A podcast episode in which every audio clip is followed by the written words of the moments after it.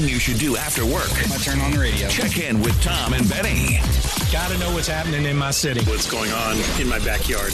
things that are happening locally, I like the local news. things that I don't hear everywhere else. Hear everywhere else. For the local news you want, Kept me informed for all of the local stuff, you know. It let me know what was going on in the local community. Eastern Carolina's news sources. News and views on Talk 96.3 and 103.7.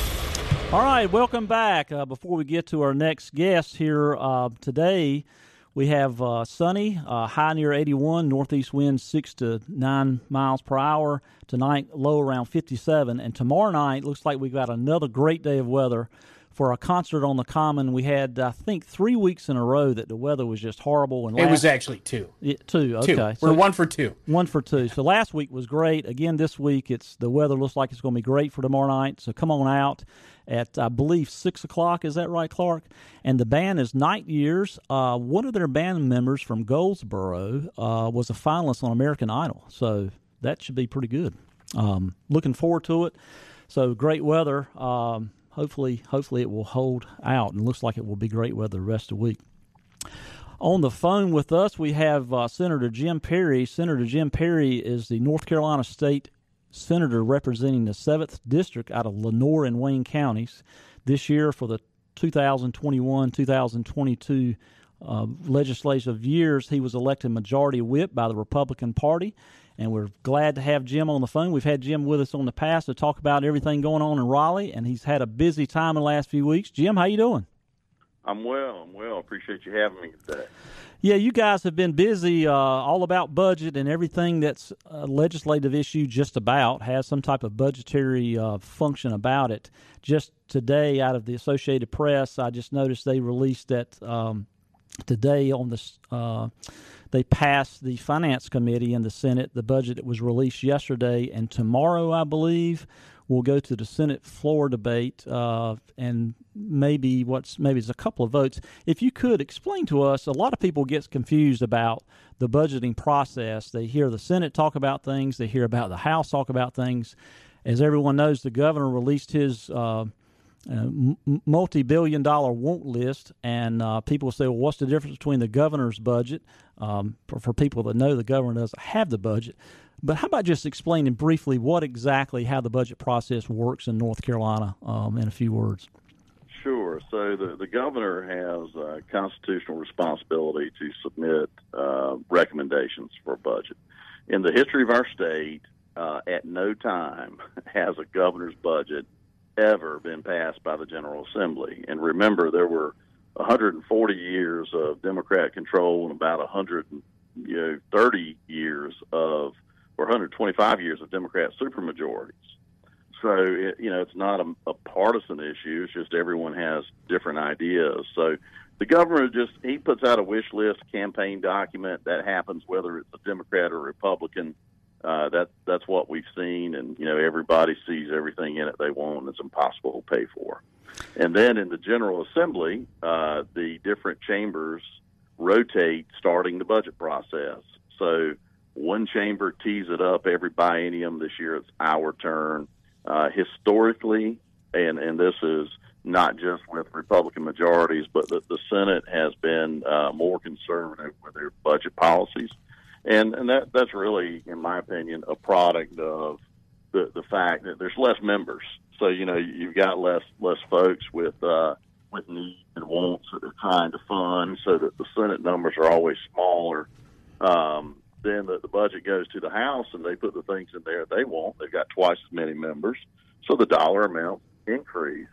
Uh, the Senate always contains spending, goes up in the House, uh, but you have so first step's the Senate, then the second House the House's version. You know, in layman's terms, neither one of them really matter. What matters is the conference committee report, and that's at the end when you you get all the sub chairs together and you negotiate what becomes the final budget that everyone is really going to vote on. So it's kind of a convoluted governmental process. You see people get really excited about what is or is not in there. Uh, really doesn't matter until we have a conference committee report. And if you go back and look at the history, it's just just always been that way. You do see some projects that are listed in budgets early, and that's a signal to people back home about what's important, who's been able to get something in there, and um, typically they stay. But when it when it comes to uh, funding of different departments, or you know, raises are always a big thing. That's always one of the biggest budget items. All that matters is what's in there at the end. Yeah, and and like you said, the governor and the General Assembly uh, over in the House, as far as that goes, when you're not responsible for the budget, and plus you have more constituents uh, calling in and making requests, it's kind, yeah. kind of like with my kids. Uh, if I didn't have any budgetary uh, concerns on something they ask for, heck, I'll give them whatever they want. but that's but, right. But we've got, uh, I mean, almost every legislative issue uh, has some dollar figure attached mm-hmm. to it. Uh, yesterday, as you know, all throughout the state, the Senate's budget was was released and talked about, and uh, sure. It was kind of funny how it was talked about on one side versus the other, but everyone mm-hmm. really on, on, both sides of the aisle, from a media standpoint, yesterday seemed to be talking about just how flush North Carolina was with cash. Now, mm-hmm. yesterday I was reading um, some some information out of the research division out of North Carolina General Assembly about hey, we we don't have six billion dollar extra dollars this year. It, it's actually yeah. a lot less than that. Maybe, maybe, things aren't quite as bad as they were, but uh, we're not six million dollars flush in cash. How about explaining that a little bit to our listeners? Yeah, so when you know people use accounting terminology very loosely, and not not to pick on my my friends in the media, but they don't teach a lot of accounting in journalism school. uh, so when when you talk about having you know excess cash or surplus, uh, they all mean different things, you know, and so you really have to understand the terminology. And when they say that the the forecast ended up being six million, you know, better than anticipated, what people don't realize is that the forecast had been reduced by about four point two million dollars back in February when we, we have all the unknowns of COVID. And then, you know, when they try to account for rumors of what's going to happen with um, coronavirus relief funds and what type of package we might see coming out, no one knew the dollar amounts. So it was, re- I mean, you know, it's impossible shot in, to really shot in the dark, really, yeah. That's right. That's right. So it was, uh, we expected a $4.2 million shortfall. It ended up uh, being better so, you know, they got the forecast back up to about what we consider level. And we actually end up, we, think we're going to collect about 1.9 uh, billion more than we thought. So it's not, it's a $6 billion swing, but it's really 1.9 billion in cash because, you know, it moved around in the interim. Look, no matter how you slice it, it's good to have more cash than you anticipated. But there's something else people need to realize. Um, that's not recurring you've got all these federal dollars out there that have stimulated the economy. People get checks, they go buy things, we collect sales tax. Uh, we still need to have responsible budgets that limit the growth of recurring spending. And you think about that as a as your car payment, right? So if you if you win uh, if you win bingo on Friday night for ten thousand dollars, you might be able to go buy an eight thousand dollar car and be fine. But what you can't do is buy a fifty thousand dollar car with a thousand dollar a month payment for five years because you you had that one time shot in the arm. Uh, so we we will always think we need to control the recurring spending increases. So back when we got in trouble, back you know before the the last uh, big recession, I'm gonna call that 0809, uh, expenses were growing at nine percent per year but revenue was growing at one percent. And instead of having the discipline to say, guys, that, that's bad. You can't let your expenses grow faster than your revenue. They just stopped funding things like retirements. We just put three hundred million dollars in the retirement account so that we can honor the promises made to our retirees. That is ten times the amount of money that's in a current House bill to provide a two percent one-time bonus to retirees. Ten times the amount of money, much more fiscally responsible but no one talks about that. You know, we, we've got a very sound retirement plan. We want to take care of our folks.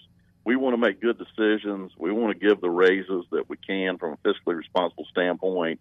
And I'll say that what you see today, don't get excited about it because that that last one is what matters. That conference committee report, and we we, we expect to continue to see changes.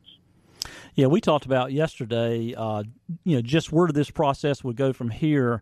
And I mean, I know you can't, uh, you know, really uh, call, call call your hand right now on inside baseball, what's going on in the Senate. But but what do you expect just from here? I know I know the House will have those ideas. You guys will have to have a conference and that type of thing. But just in terms Yep. of, a, of a of a timing, what do you expect to happen from here going forward, kind of from thirty thousand feet, and and and when when will we have a budget? So I think towards the last week of July we'll be just about finished, and we should be completely wrapped up by the middle of August. And that gives us a little flexibility for communication with the governor and uh, the, the other chamber and everything they have going on. Um, this is a very fiscally responsible position. It is what has kept North Carolina in great shape, and the reason we're not scared to death today, like some other states have been. Yeah, absolutely. And since uh, since the Republicans took over the General Assembly in the in North Carolina, um, it, it's completely different in terms of having that ra- rainy day fund and, and not outspending your revenues. And also, we've had tax cuts. Uh, you That's know, right. the, the Democrats like to talk about, hey, we're get we're gi- giving people money away in tax cuts, but but I like to say that we're not giving money away; we're giving it back because it belongs to the citizens. Raleigh doesn't have any money except for what you and I and other citizens send in the form of tax revenues. So, uh, right. And and it, part of that plan uh, we talked a little bit about yesterday. A little bit of surprise to me when it came out. I had heard about the uh, dropping our, our individual tax rate from five and a quarter percent to four point nine nine percent, and but but now by 2026 in the Senate's budget, uh, dropping just under four percent at three nine nine. I think that three nine nine is kind of like uh, you know three dollars and ninety nine cent for an item sounds a lot better than four dollars. So uh, so That's right. when you're when you're trying to recruit uh, businesses and individuals out of state, that's that's a good thing. And under the And Benny, be, being an accountant, you also understand something other people aren't thinking about.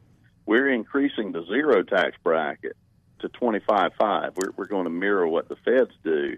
So everyone out there who's earning income today, you just got to raise right, everyone. And we dropped about a quarter of a million people off the tax rolls by doing this. So, you know, this did uh, benefit everyone in North Carolina. And I'll say certainly the, the low income worker. We get hit on that all the time about how tax breaks only benefit um, the wealthy. And what I'll say is that, you know, if you're not paying any tax, I can't really help you with a tax cut. But this right. does this does help everyone who's paying taxes. Everyone just got a raise. And so any other increase you, you hear about or somebody complaining about what they see today, and I'll just stress that this is the first step in a multi-step process. We've got a good idea what's going to happen. I don't care who you are, you got an additional raise because of us raising the zero tax bracket and lowering the PIT. You just got to keep more of your money. Well, like my granddad used to say, son, it's not so much what you make; it's what you keep, and Yeah. and that's uh, that's that's definitely got that with taxes. One one item I would like to ask you about, just because so many people have an interest in this in Eastern North Carolina, uh, because of of the the med school was so important to uh, Eastern North Carolina. Talk about in the budget. Um, you know, I think there was around 75, 76 million it talked about, uh, and and I think the, the new med school is maybe in the 275 to 280 range. How will that 76 be dispersed? Is that over? Is that per year, or is that over the two year period, or how how would that work? So that that's as much money as we think that they can actually get out the door inside of the biennium. The the commitment, if you read the money report, is actually two hundred fifteen million. Now you will see that the Senate actually uh, set about a half a billion dollars cash on the sideline because you know let's think about what's going on in the world right now. First of all, building materials are going up. Everybody Absolutely. knows that. But try to find somebody to do your construction. There's only so many projects that can be done, so that's going to help push price up also, and I think it's going to push times out. So people say, "Why don't you spend all that money?" And well, we kind of have uh, because the prices are going to go up. You're not going to be able to get the contractors to do the work. Uh, it's going to, you know, supply and demand. It's going to drive the cost up. We're trying to be reasonable about it. But that amount of construction really has over a half billion dollar impact on us in eastern North Carolina. That's something that has had a lot of champions over time. A lot of folks pushing for it. I certainly pushed for it. Uh, I, I want and need a healthy East Carolina University. I mean, it's good for everybody east of 95, and there's no doubt about that. Well, great, Jim. One final thing. Um, you we appreciate your service up in, in Raleigh, and we know how busy everyone uh, are up in the General Assembly and the commitment, personal commitment it takes. Uh, and you've been quite busy from a legislative standpoint, just in sponsoring bills and that type of thing. Looking back so far uh, this year in this legislative session, what what would you say is your your proudest accomplishment uh, from a legislative standpoint this time? Well, so uh, I've got some proud accomplishments on lining up folks to get legislation passed. That's important, but also working hard on veto overrides. And uh, we, you know, I, I think as the whip, that's important. I handle some tough issues if, if legislation needs to come through. Sometimes I have to run stuff I'm not necessarily crazy about, but that's my job. Um, I had some pharmacy benefit management legislation, and it helps reduce the price of prescription drugs. That means a lot to me because of, of where I'm from and who I represent. That was a, um, a, a drug transparency pricing bill that I had.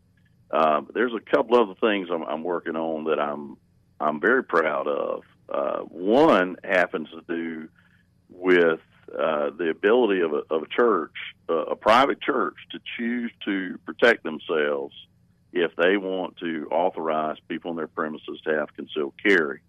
Um, I worked on that, whip boats, and worked on the other side to whip boats.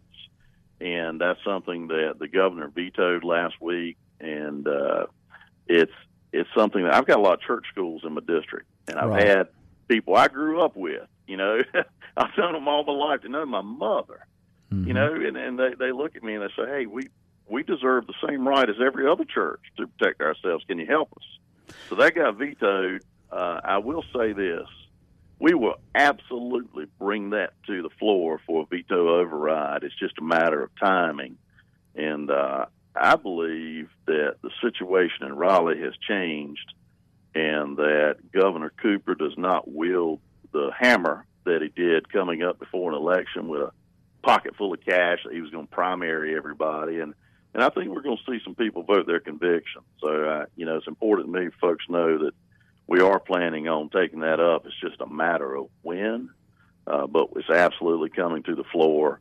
Um, some other legislation I'm working on behind the scenes that, that's a hot button with my constituents, certainly folks in our area, and that's uh, legislation regarding critical race theory. Um, you know, I, I don't want our kids brainwashed. I am comfortable and fine talking about history of slavery in the United States and our country.